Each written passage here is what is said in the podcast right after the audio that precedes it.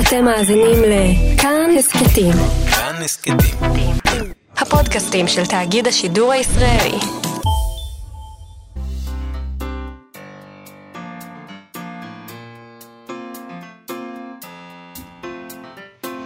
מה שכרוך. עם יובל אביבי ומה יעשה לה. שלום, צהריים טובים, אנחנו מה שכרוך, מגזין הספרות שלכם בכאן תרבות, אפשר לשמוע אותנו ב-104.9 וב-105.3 FM, או באתר או באפליקציה, יש שלל דרכים לשמוע אותנו, ואנחנו מאוד שמחים שבחרתם לשמוע אותנו היום. איתנו באולפן איתי סופרין ומיכאל אולשוונג שעושים איתנו את התוכנית, ויובל אביבי, אמיתי וראי, שלום לך. שלום, מה יעשה לה? אז על מה נדבר היום, יובל? היום אנחנו נדבר על אה, שירים שכותב היישומון Waze. המכונה אצלנו Waze. Waze, כן. וגם מכונה אצלנו אפליקציה. בבית שלי קוראים כן. לזה Waze. Waze, ה-Waze. ה-Waze. אז אני מאמץ, בסדר? אה, אז אה, שירים שה-Waze כותב, וגם שירים שכותב המתקן האוטומטי של הטלפון, האוטו-קורקט, אה, שעושה הרבה צרות לאנשים בדרך כלל. תמיד יש את הדוגמאות האלה באינטרנט לאיזה אוטו-קורקטים איומים ונוראים הוא עשה. או נפלאים, או תלוי איך נפלאים. מסתכלים על זה. בדיוק. זה הם נפלא הם בעצם. מנסים להגיד שזה נפלא, אני מניח.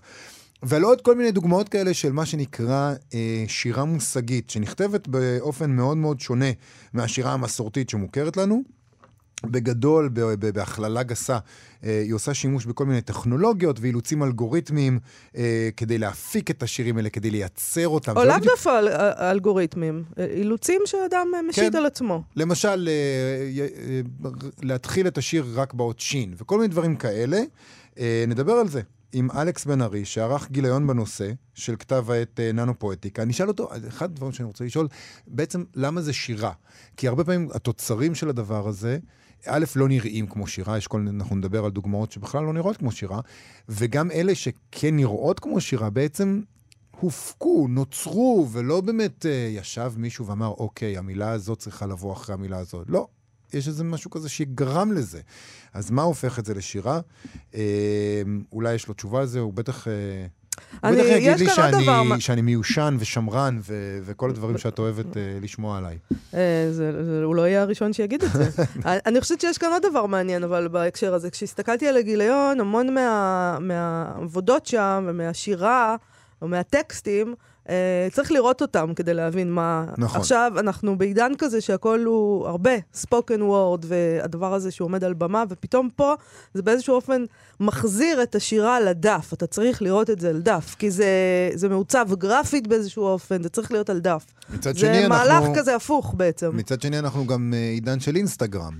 אז שירת, Mm. אה, שירה שמתאימה לאינסטגרם בגלל שצריך לראות אותה, נכון. זה גם עובד, ל- זה גם עובד ל- לזמנים שלנו, המוזרים. אמת, אמת. אגב, זה לא ששירה מושגית זה משהו שחדש, שהמציאו אותו עכשיו. כן? נכון, יש שם דוגמאות לדברים שנכתבו במאה ה-17 ואפילו קודם, אז אנחנו נכון. נדבר גם על ההיסטוריה של הדבר הזה. אה, נדבר, אה, אם כבר היסטוריה, עם אה, רן ליטבין מכאן ג' על ביוגרפיה חדשה שנכתבה על ליאונרדו דה וינצ'י, איש מוכר בסך הכל, נכתבו עליו... פחות או יותר. לא הביוגרפיה הראשונה שנכתבת לא. עליו, כבר כתבו עליו אי אלו דברים. ננסה להבין מדוע יש צורך להמשיך ולכתוב על אנשים שנדמה שכבר הכל נכתב עליהם. לפני כן, אנחנו, נדמה לי שאנחנו נתחיל עם חדשות מהעולם. אנא. אתה ודאי זוכר את ברוז בוצ'אני, אה, פליט אה, כורדי מאיראן. אה, הוא כתב ספר שנקרא "אין חבר מלבד הערים". בפרסית, אה, הוא כתב אותו באמצעות אפליקציית המסרים וואטסאפ, בגלל שהוא היה בתוך הסגר, שלא לומר כלא, אה, שבו שמו אותו השלטונות האוסטרליים אה, בפפואה גינאה החדשה. זוכר דבר כזה? זוכר, גם זוכר.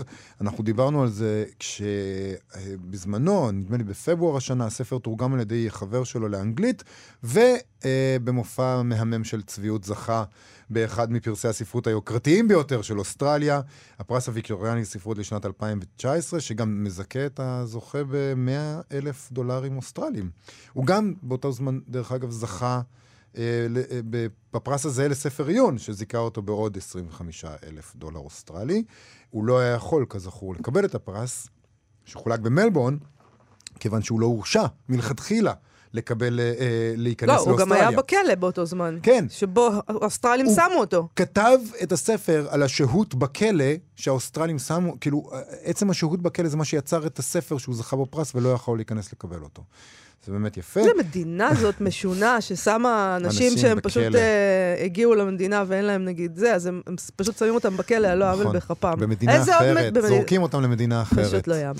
אה, שופטי הפרס הגדירו את הספר שלו כעבודת אומנות מבריקה ומעשה ביקורתי שנמנע מפשטנות הכתיבה מדויקת ויפה, מערבת מסורות ספרותיות שמגיעות מכל קצוות תבל, כי הרי כולנו אומה אחת גדולה. רקמה אנושית אחת גדולה. בדיוק. אז חדשות טובות, בוצ'אני, אה, שהוא אכן הוחזק בהסגר, אה, אני לא יודעת למה קוראים לזה בהסגר, בכלא, מאז 2013, שוחרר.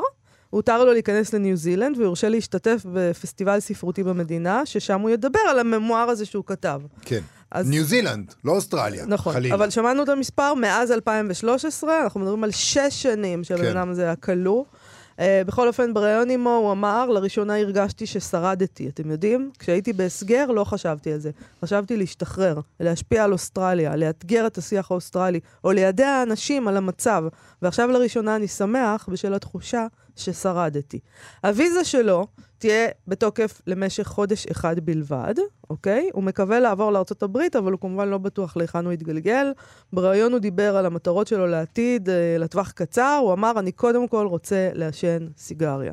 כנראה שזה בן אדם שיודע שלתכנן לשש שנים הקרובות, אבל תחשוב אולי... איזה סיגריה כיפית זאת תהיה. מה, וואו. אבל, הוא היה יכול לעשן בהסגר. אני לא יודעת, מאיפה אתה אתה אני יודע? מניח, מה? למה אתה מניח דבר כזה? אין לנו שם של מושג מה הולך שם.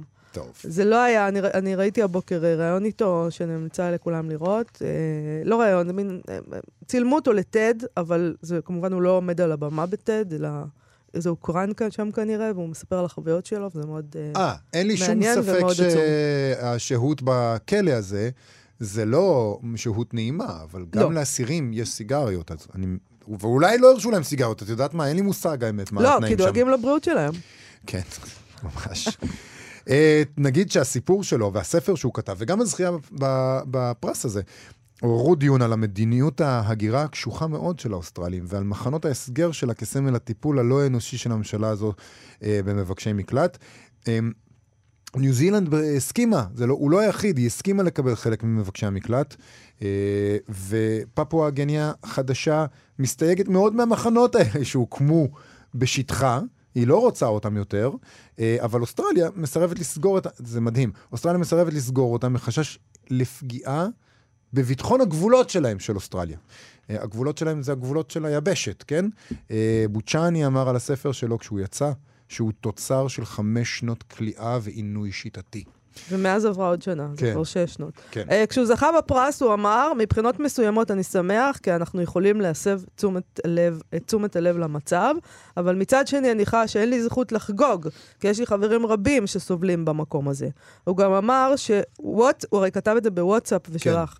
וואטסאפ הוא המשרד שלי, לא כתבתי על נייר, כי באותו זמן השומרים היו עורכים חיפושים בחפצינו, וחששתי שאאבד את הכתבים, אז החלטתי לשלוח את מה שכתבתי בוואטסאפ בהודעות. נכון. בכתבה עכשיו על ההגעה שלו לניו זילנד שולבו גם כמה ציוצים שלו מטוויטר, אה, כולל אחד מאוקטובר האחרון, שבו הוא מקונן על מותו של פליט מאפגניסטן, ששהה במחנות האלה ארבע שנים, הוא הורשה להיכנס בסופו של דבר לאוסטרליה לפני שנתיים, אבל התאבד בסופו של דבר, והוא כתב, זהו, בטוויטר, זהו המוות השלושה עשר של אדם חף מפשע שהוגלה, ועדיין אין חקירה של המיטות האלה ושל מה שהאוסטרלי, שאוסטרליה עשתה בשש שנים האחרונות. אנשים רבים מתו גם בהסגר, אבל התקשורת לא עוסקת בזה. ברור, למה שהיא תעסוק בזה? אגב, אוסטרליה זה לא המדינה שהוקמה על ידי זה ששלחו כל מיני פושעים אה, כן. לשם, כאילו ליבשת. אה. אבל אני לא בטוח שזו דוגמה אוקיי. טובה, כי אוסטרליה הוקמה כבית כלא, אז... אז היא הייתה אז- בית כלא אחד גדול, אז- במיד... אה, את אומרת ש... סליחה, אתם הייתם, אתה- אבות אבותיכם נשלחו... את אומרת לשם. שמי שעשו לו את העוול הזה לא אמור לעשות את העוול הזה לאחרים, הבנתי. אוקיי, בסדר, אפשר... זה פה- נדיר שזה י- קורה. כן, יש פה איזה לקח אוניברסלי, היסטורי, לדבר הזה. אוקיי, אומות, אה, אל בוא- תעשו את מה שעשו לכם. כן, זה אוקיי. באמת אה, לא ייאמן האופן שבו העולם ממשיך להתייחס אל האנשים. כל העולם וכל אומות העולם, כאילו הם בכלל לא אנשים. עלה לי רעיון. אתה מכיר את זה שפעם בכמה זמן, כי, כי צריך פילר בידיעות, או בישראל היום, או בכל מיני כאלה, צריך פילר למשהו, בארץ גם כמובן, ואז הם מפרסמים אה, כתבה על זה שיש איזו עיר קסומה באיטליה שכל הצעירים לא נמצאים בה, ועכשיו הם, ראש העיר החליט לחלק, אה, זה בדרך כלל כפר, ראש הכפר, שטחים. לחלק שטחים חינם כן. רק כשיבואו צעירים. כן. בבקשה, הנה, בוא נחבר את אלה לאלה. אתם כל כך רוצים צעירים ואתם אירופה, והנה יש כאן אנשים צעירים נהדרים. ובואו אה, קחו אותם. אני לא יודע למה הם לא זורמים עם הדברים האלה, באמת, אה, בטח יש להם איזה מניע הגיוני כלשהו לאומות האלה. כן. נשמע שיר.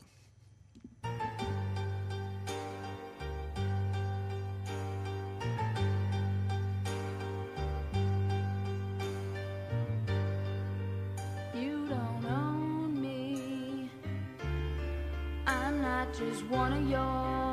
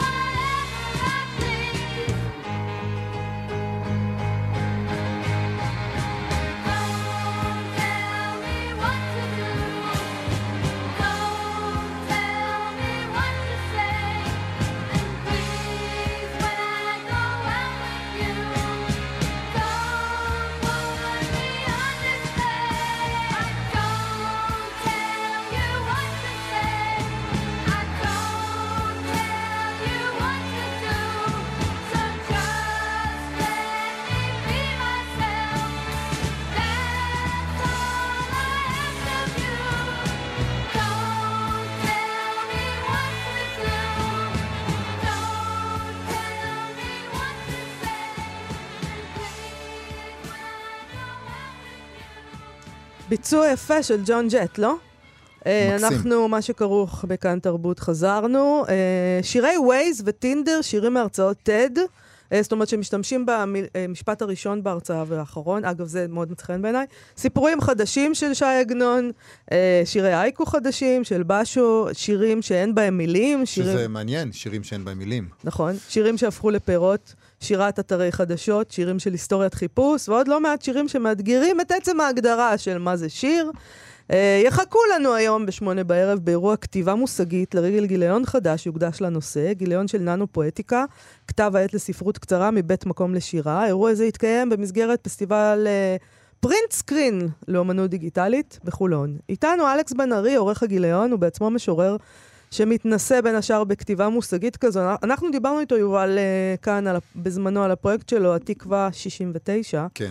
שגם uh, הוא היה ניסיון uh, לייצר שירה באמצעות אלגוריתם. בעצם היו 69 שירים שהם ההמנון, ההמנון התקווה. עם איזשהו. אלגוריתם שפעל עליהם. נכון. Uh, שלום לאלכס בן ארי. שלום חברים, אהלן. טוב לדבר איתכם שוב. נכון, טוב מאוד. אני מה, מרגיש ש- שממש מיציתם. יש לך, אתה, יש לך פה מנוי, ואתה מדי פעם uh, לא יודע אם מיצינו, אני עדיין לא מרגיש שאני לגמרי מבין מה זה שירה מושגית. מה, מה זה שירה מושגית? תסביר לי, יובל. תסביר לי בבקשה. תשמע, אפשר להיכנס לזה מכל מיני מקומות. אני חושב, א', אפשר, אה, הדבר הכי פשוט שאפשר לומר זה שהוא, שאתה כבר יודע, במובן הזה שאתה אתה יודע מה זה, אם היו שואלים אותך מה זה אומנות מושגית, אז לא היית שואל את השאלה הזאת, נראה לי. אני לא בטוח שאתה צודק. אבל... אה, במקרה שלי. או לפחות לא היית... כלומר, היית מבין, כן, בטח, יש דבר כזה, וזה באמת אומנות. ו- כן, יובל היה, אומרת, לא יובל הוא מאלה שאולי היו אומרים, "אה, זה גם הילד שלי בן השש יכול לצייר. יש את אלה. אני לא מבין את זה. זה כן. דבר אחד, אבל, אבל כן, אה, אז, אז שירה מושגית זה אומנות מושגית אה, בתחום של השירה, אבל, אבל כן, אפשר להגיד על משהו, על, על, על מה מאפיין אותה, אז נניח, אני חושב שדבר אחד מאוד מובהק שמאפיין אותה זה, זה שירה שיש בה מימד מאוד אה, משמעותי של אה, מחשבה ושל חקירה, שאלה דברים שאין אין כל כך אה, דגש עליהם, נניח, בשירה לירית. כלומר, כן. זאת שירה שמאוד מעניין אותה, היא עצמה כתוצר והתהליך שבו היא נוצרה, והיא כל הזמן מעניין אותה הפוטנציאלים, להרחיב כל הזמן את ה... ולהבין יותר ויותר טוב את, ה... את הפעולה הזאת של ליצור, מה זה יוצר, מה זאת יצירה, מה הסדר ביניהם, כל מיני דברים, אה, כל מיני דברים מהסוג הזה. אז, אה, זו שירה... אה, רק כדי לס... להסביר למאזינים חלק מהדברים היותר, אה, אה, הפחות שירתיים נקרא להם, שמתחוללים באנתולוגיה, אני, אני אתן שתי דוגמאות, שזה בעצם שני השירים הראשונים באנתולוגיה, הם דוגמאות, הם ממש, אתה זורק אותם למים העמוקים בהתחלה. כי השיר הראשון אה, של אה, אורלי קורן כן. נקרא שופינג, שופינג. והוא פשוט... אה, סימנים. הוא, הוא של- חמש שורות, שבכל שורה שבעה סימנים של ה... של... אה, אה, איך קוראים And. לסימן הזה? של ו- and. And. כן. אה, אבל רק הסימן, לא המילה and. כן. אז זה, זה כאילו... המכונה shift 7. Shift Shift שבע, שבע, בדיוק. נכון. אז, אה, אז יש לך אה, בעצם מין ריבוע כזה של הסימנים האלה, וזה נקרא כן. שופינג כאמור. מלבן. אה, והשיר השני, אה, של שיר החורש, הוא פשוט המילה כן, כשהכף מורכבת מאותיות למד, והנון הסופית מורכבת מאותיות א'. צריך לראות את זה אולי כדי להבין. אה, ואז זה באמת ממש מאתגר מאוד את הדרך שבה אנחנו מגדירים שירה, ואני רוצה לשאול, בהמשך למה שאתה אמרת, שזה שירה מושגית, שירה שחוקרת ועסוקה בתהליך ובתוצרים, שבאמת נדמה שהתוכן נזנח כאן לטובת הטכניקה, לטובת הצורה, לטובת הדברים שאנחנו הרבה פעמים אומרים שכן, הם חלק מהשירה, אבל חייבים תוכן, חייבים מישהו שיגיד, אוקיי, אני רוצה להגיד משהו. להפך הייתי אומר, בדיוק להפך. לא, כלומר, התוכן אה, לא נזנח, הוא, יש, את, יש את התוכן והוא מתרחב לקלוט לתוכו אה, עוד הרבה יותר דברים. כי נניח שיר, אה, שיר לירי או שיר שאיננו מושגי, למשל, סתם נדבקתי ללירי, או הייקו או כל אה, זה, הוא שיר של, שלא יכול לעשות את, ה, את השימוש הזה, לא עומד לרשותו הדבר הזה של להשתמש בתו או בצורה של מילה כמשהו שנושא משמעות.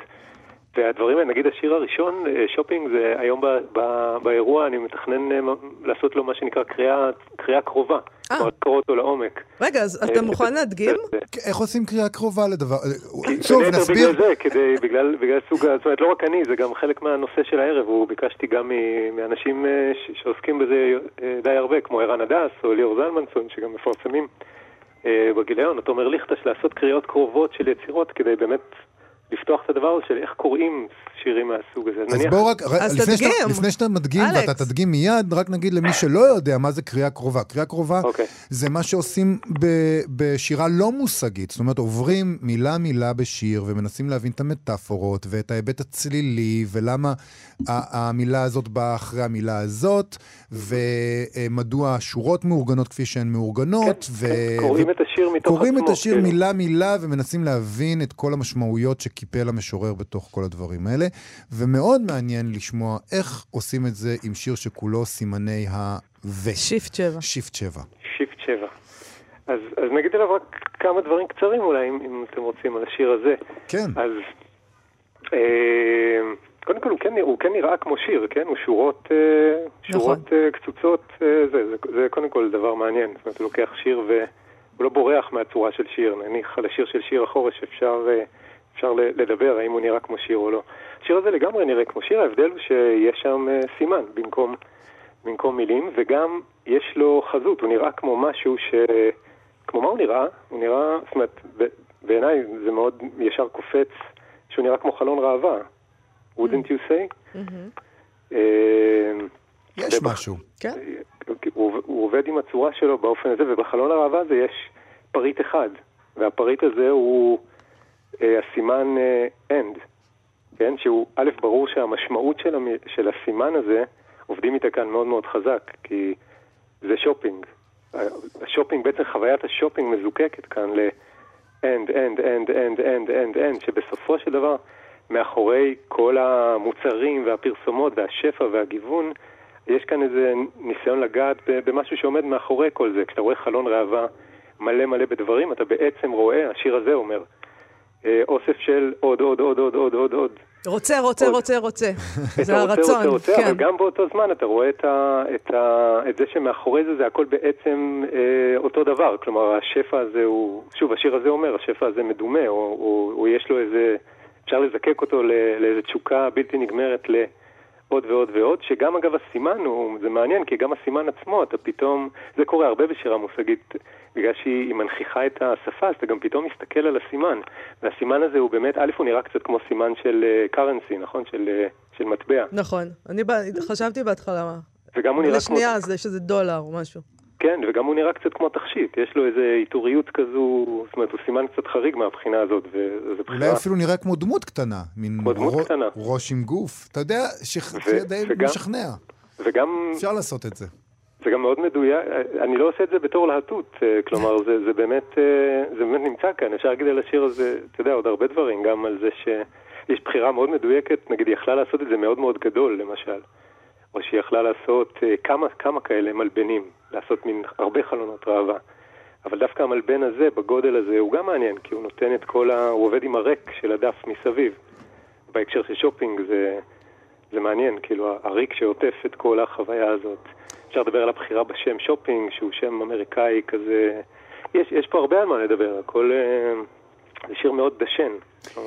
אלכס, אולי בשלב הזה תקריא לנו, תקרא לנו אה, איזושהי יצירה מתוך האנתולוגיה שהיית רוצה, שאתה חושב שגם כן מעבירה את הדברים האלה שאתה מדבר עליהם? אה, בשמחה. אה, אולי אני אפילו אקרא משהו ש... שמאיה הזכירה, את השירים, אה, יש מחזור פה שנקרא שירים שווי הפצה של ליאור זלמנסון, שהם שירים שבנויים, זו, זו מין מכונת שירה שהוא בנה, שלוקחת בצד האחד של ההרצאות של טד, ובצד השני אה, מוציאה שיר שמורכב מכותרת ושתי שורות. שתי השורות הן השורה הראשונה והאחרונה בהרצאה, והכותרת היא התיוגים, שלושת התגים הראשונים שנתנו כן. לה- להרצאה. נפלא. כן, אז אני אקרא כמה דברים. בבקשה. אהבה, התמכרות, דיכאון, זה השם. בשלב מסוים בחיינו, כמעט כל אחד מאיתנו יחווה שברון לב. אתם תחלימו. בידור, מדיה חברתית, התמכרות. הבן שלי והאייפון נולדו בהפרש של שלושה שבועות ביוני 2007. שעמום באמת יכול להביא להברקה. בינה מלאכותית, מצחיק, קומדיה. טכנולוגיה עתידית תמיד מלווה בשני דברים, הבטחה והשלכות בלתי צפויות. השאלה האמיתית היא, עד כמה אתה אנושי? והשיר שחותם את המחזור, פילנטרופיה, נושאים גלובליים, ילדים. אני ב-MIT כבר 44 שנים. זו נחיתה די רכה. וזה מחזור שהוא הוא עובד גם ברמת הטקסט, אבל הוא, הוא עובד, אה, הוא מכניס לתוכו המון אה, אה, מטען מושגי. כלומר, המחשבה הזאת על TED כ, כקצת בידור וקצת משהו שהוא מאוד קאצ'י, והוא כן ידע, אבל הוא בעצם לא בדיוק ידע, ו... אני עוד רוצה, הרבה דברים שאני מהסס לדבר עליהם, כי אין לנו בטח זמן. אני רוצה, אה, לפני שאנחנו באמת אה, נצטרך לקצר את השיחה הזאת, שתספר לנו על כמה מהטכניקות המרכזיות. אנחנו דיברנו, אנחנו הזכרנו את זה בחטף, אבל בוא תיתן לנו כמה מהדברים שבאמת נעשו בגיליון הזה. כמה מהטכניקות. הרי דיברנו על זה כשהתחלנו את התוכנית, לא המצאנו את הגלגל, אתם, יש פה, יש פה שירים מהמאה ה-17 נדמה לי? כן, נכון, יש פה אה, פיוט שנקרא שיגיון שמשון אה, מהמאה ה-17, שהוא טאו- טאוטוגרמה, כלומר כל ה... אה, יש בו אילוץ, הוא נכתב עם אילוץ, שבו כל, ה... כל המילים מתחילות באותה אות, האות שין, והוא היה אמור להיות 300 אה, מילים, שכולן, שזה שין בגימטריה, שכולן מתחילות בשין. בפועל מאיזושהי סיבה הוא רק 298, לא ברור למה. ויש גם שיר של דורי מנור שהוא טאוטוגרמה, אה, כן, יש, יש אילוצים כאלה, יש פנגרמות, שזה שירים קצרים שמכילים את כל אותיות האלף-בית, רק פעם אחת, Mm. מה שנקרא פנגרמה מינימלית. ויש אה, כל מיני סוגים של מכונות, הזכרתם את אה, Waze כדרך לייצר אה, שירה, זה רן הדס עושה, יש פרויקט מאוד יפה של רן שחם, שירי כותרת, שגם יש אותו באינסטגרם כבר כמה חודשים, של, שבו הוא לוקח כל שעה את הכותרות מ-ynet, מקור ראשון, ישראל היום, הארץ, ומייצר באיזושהי פרוצדורה מאוד מאוד פשוטה, פשוט את שיר השעה, שירי השעה, רצף של שירים. אה, אני יכול לקרוא לכם אחד או שניים. כן, מאוד, אני אה, גם. אה, טוב שאתה אומר, אני- אני אעקוב אחריו באינסטגרם. אוקיי. כדאי, הם... וזה גם, זו דוגמה שהיא היא גם, גם התוכן בה הוא, נורא נורא מעניין, אבל גם האופן שבו היא מפנה את תשומת הלב לשפה, למה זה כותרות, לאיך הן עובדות, להשתנות כל שעה. אז אני קורא נגיד שניים, הם קצרים, אני אקרא שניים קצרים. ואתם תזהו אפילו את האירועים, אני מניח, בחלקם. אה, דרמה במפרץ איראן.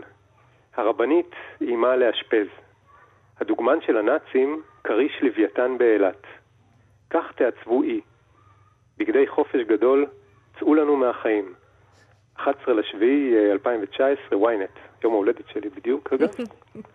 ואחרון, הדיילי מייל, ברק נכנס.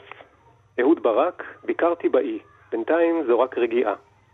יחימוביץ' היא מודל לחיקוי, הייאוש נעשה יותר נוח. פרץ, טיפולי המרה זה המורה לספורט גרם לי. סקר, יתרון קל לליכוד. ישראל היום, 17 לשביעי 2019. פרץ טיפולי המרה זה המורה לספורט גרם לי, זה חיבור נכון? שאתה אומר לעצמך, אני לא, אני, אני אומר, מישהו גרם לזה לקרות, לא יכול להיות ש... אבל לא, זה, זה כנראה אנחנו, אנחנו גרמנו לזה. האל- האלגוריתם. אה, טוב, אה, כל זה נשמע מאוד מאוד מעניין. לא כיסינו אפילו כדאי שבריר. לקרוא את הגיליון הזה, ואפשר מ- פשוט אה, ללכת אה, בתור התחלה היום בשמונה בערב, נכון? כן, באירוע כיף, אה, יהיו- כתיבה מושגית.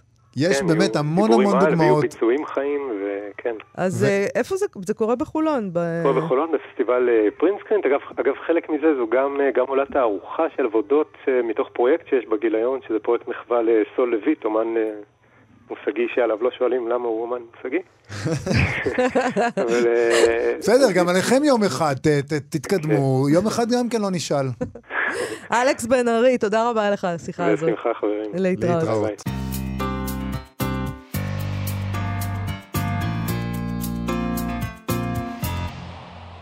אנחנו אה, כאן תרבות, מה שכרוך, חזרנו אה, לוולטר אייזקסון, סופר וביוגרף אמריקאי שכתב ביוגרפיות על הנרי קיסינג'ר, על בנג'מין פרנקלין, על אלברט איינשטיין וגם על סטיב ג'ובס. שזה רשימה כזאת של אה, אנשים שעשו משהו בעולם. אה, עכשיו תורגם לעברית הספר שכתב על ליאונרדו דה וינצ'י, אמנם לא סטיב ג'ובס, אבל עדיין. אה, שמו הפך שם נרדף לאיש אשכולות, גדולי אמני הרנסאנס, איש באמת שהפך למין ארכיטיפ כזה של איש רנסאנס. היה צייר ופסל ואדריכל ומדען וממציא, מה אני מפספס פה, ערן ליטבין. אה, זה בערך כל מה שאמרת, רק המון באמצע. אז אה, אנחנו שואלים האם יש מה לחדש עוד אודותיו, שלא נכתב, למשל ביוגרפיה שכתב אודותיו אה, צ'ארלס ניקול, שפורסמה בעם עובד בשנת 2007 כבר. אז ערן ליטבין שלנו מכאן ג' קרא, והוא יכריע בדבר הזה, אתה הסמכות, שלום ערן ליטבין. לא צריך להגזים. אני לא קראתי אגב את הביוגרפיה הראשונה, אז אני לא רוצה להשוות, אבל בתור... אסור אה, להשוות. נכון, אבל uh, בתור קורא, אני חייב להגיד לכם שאחת הביוגרפיות הטובות שקראתי, Mm, uh, חוויה מאוד מאוד מעניינת, מרתקת. Uh, התחום הזה של אומנות, uh, הרבה פעמים uh, אתה זקוק לסוג של תיווך כדי להבין אותו, כדי uh, להבין את הניואנסים, כדי שמישהו ייקח אותך ביד ויסביר לך, והכותב פה בהחלט עושה את זה. Uh, וחוץ העניין מזה... העניין הוא של ליאונרדו דה וינצ'י הוא דמות נורא מוכרת. תראי, אה, מוכרת, כולנו יודעים טריו- בטריוויה מי הוא היה וקצת מה הוא עשה. הספר נותן מבט מאוד מאוד רחב על מה הוא עשה, אה, מאוד לעומק, מכניס את זה לקונטקסט היסטורי, מסביר את החשיבות שלו לאור מה שקורה בעולם בכלל אה, באותם זמנים. לי זה מאוד מאוד חידש, וגם חיבר לי המון דברים שידעתי כנקודות, וזה עשה שירות טוב. מה שמנחה את, הכותב במקרה הזה, הוא לא העבודות הגדולות של דה וינצ'י, שזה דווקא משהו בעיניי חכם שהוא עשה. הוא בעצם מסתמך על אה, ש- 7,200 אה, דפים, יומנים בעצם, שדה וינצ'י הסתובב איתם, ככה על החוגורה לאורך אה, כל השנים, אה, ומתעדים גם רישומים שלו של מכונות וכל מיני פנטזיות אה, מדעיות שלו, גם אה, דברים שהוא כתב לעצמו על אנשים שהוא הכיר, על אנשים שהוא עבד איתם. אה, בעצם מאפשר אה, מבט מאוד מאוד אה, מעניין לתוך, ה, לתוך הנפש של האיש הזה. אז במובן הזה זה מחדש, כי אנחנו מכירים דברים שהוא עשה, אבל לא ידענו מי הוא. למשל, אני לא ידעתי שהוא היה הומוסקסואל, שהוא היה שמאלי, שהוא היה צמחוני. כבר מעניין, כבר אולי... ויש שם את החיים הפרטיים שלו? המון חיים אוקיי. פרטיים. הוא חי עם בן זוג צעיר ממנו הרבה מאוד שנים, בני לוויה כאלה, הם לא, הם לא נקראים בני זוג, אבל הם שימשו, והוא החליף אותם מדי פעם. אה, עד יומו האחרון הוא חי עם אה, איש מאוד מאוד צעיר. אה, הוא בעצם נולד בסוג של טעות. אבא שלו עשה אותו עם איזו אישה ממעמד מאוד מאוד נמוך. הוא היה אמור להיות נוטריון אם הוא היה נולד לאימא האמיתית. זו תופעה מאוד... שהייתה נפוצה אז. כן, ש... הוא נולד למשרתת או משהו כזה. כן, כזה מין. אה, וזה האמת המזל של כולנו, כי אם הוא היה נהיה נוטריון, אז אולי היה נוטריון מצוין, אבל לא היינו נפגשים עכשיו. אה, ובעיני עצמו הוא היה גם אומן וגם מדען, וזה אולי חלק מה, מהדבר המיוחד הזה שיש בו. כי אה, הוא התחיל לעבוד בסטודיו, ובסטודיו של בן אדם אחר, אה, עולם האומנות אז עבד, אה, אולי גם עד היום, אה, על ידי פטרונים, אנשים שמממנים את הזמן שלך ב, ב, בסטודיו, ואחראים על העבודה שלך. סליחה.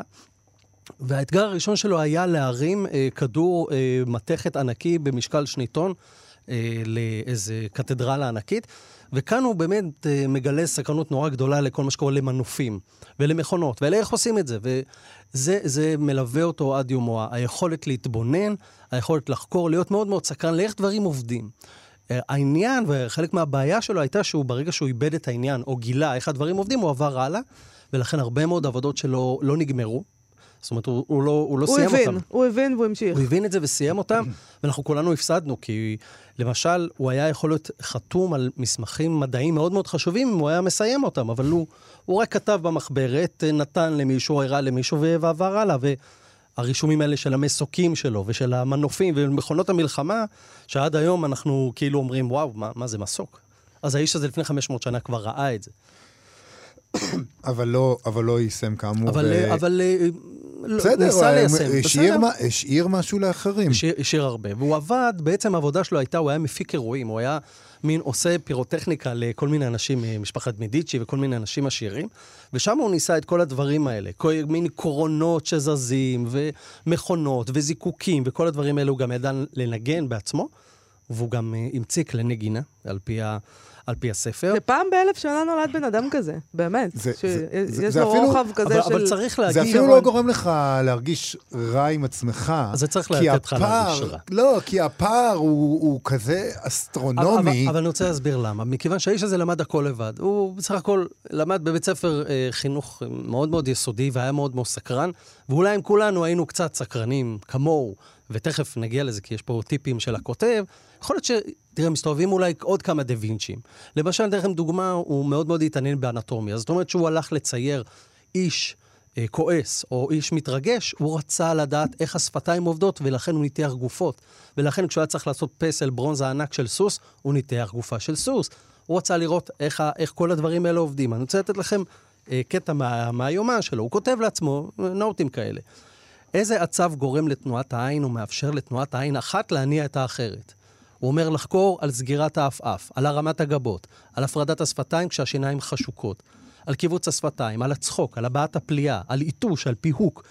זאת אומרת, האיש הזה היה כל הזמן סקרן וכל הזמן רצה ללמוד מה עושים. הטענה של הביוגרפיה הזאת היא בעצם היא, בין השאר, שהקסם של הדבר הזה, שהעובדה שהוא נשאר כל כך נוכח ב, בחיים גם שלנו כל כך הרבה שנים אחר כך, זה זה, העובדה שהוא, שהוא הסתקרן וחקר ולמד כל דבר עד הפסיק האחרון, אפילו אם הוא לא ישתמש בזה אני חושב, ל-100%. שה, אני חושב שהתוצאה, מה שאנחנו רואים, ניקח את המונליזה כדוגמה, יש קסם בציור הזה. ראינו מיליון ציורים מה, מהמאות האלה, בגלל שהוא חקר את תנועת השפתיים, ובגלל שאתה מסתכל על הציור הזה מכל מקום בחדר והיא מסתכלת לך בעיניים. זה לא משהו שקורה עם ציורים אחרים.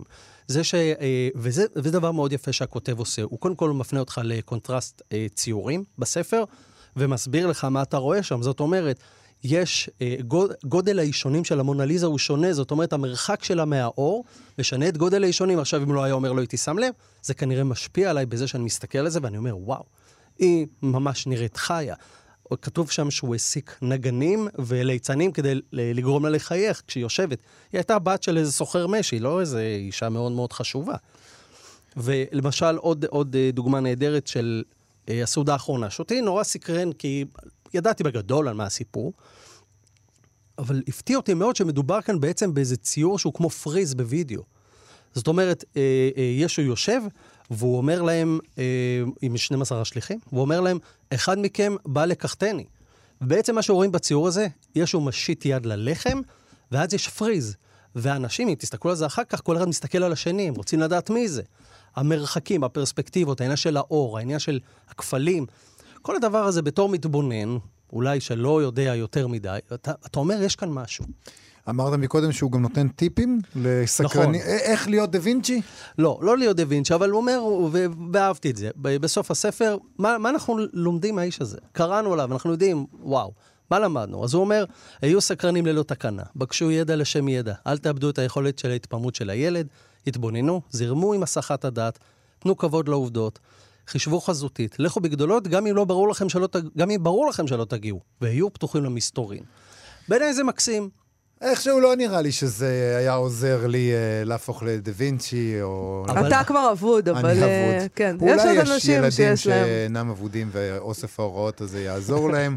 יופי דיבר- של ספר, אה, עבה מאוד, אה, אבל נקרא בשטף, אה, מכניס אותך באמת לתקופה, להבין מה קורה, מי האומנים האחרים שעומדים עומדים, אה, לידו. נגיד, סיפור שאני לא ידעתי, אה, הוא היה בתקופה של מיקלנג'לו, ומיקלנג'לו והוא היה ביניהם דם רע, אה, ומיקלנג'לו מציג לוועדה את פסל של דוד, ודה וינצ'י אומר, אה, צריך לשים לו אה, אה, כיסוי על איבר המין. כאילו, מאוד אה, בן זמננו. מאוד בן זמננו, ובאמת 40 שנה, הפסל של דוד היה עם איזה? היה מכוסה. היה מכוסה. ליאונרדו דה וינצ'י, ביוגרפיה של ווטר אייזקסון, אה, לא אמרנו, הוצאת מודן ותרגמה מאנגלית ברוריה בן ברוך. ערן ליטבין, תודה רבה לך.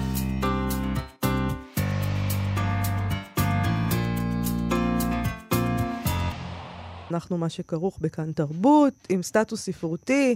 יש לנו נדמה לי שניים הפעם, אה, עם טעימה משיר אחד של רלף וולדו אמרסון בסטטוס של יהודה ויזן.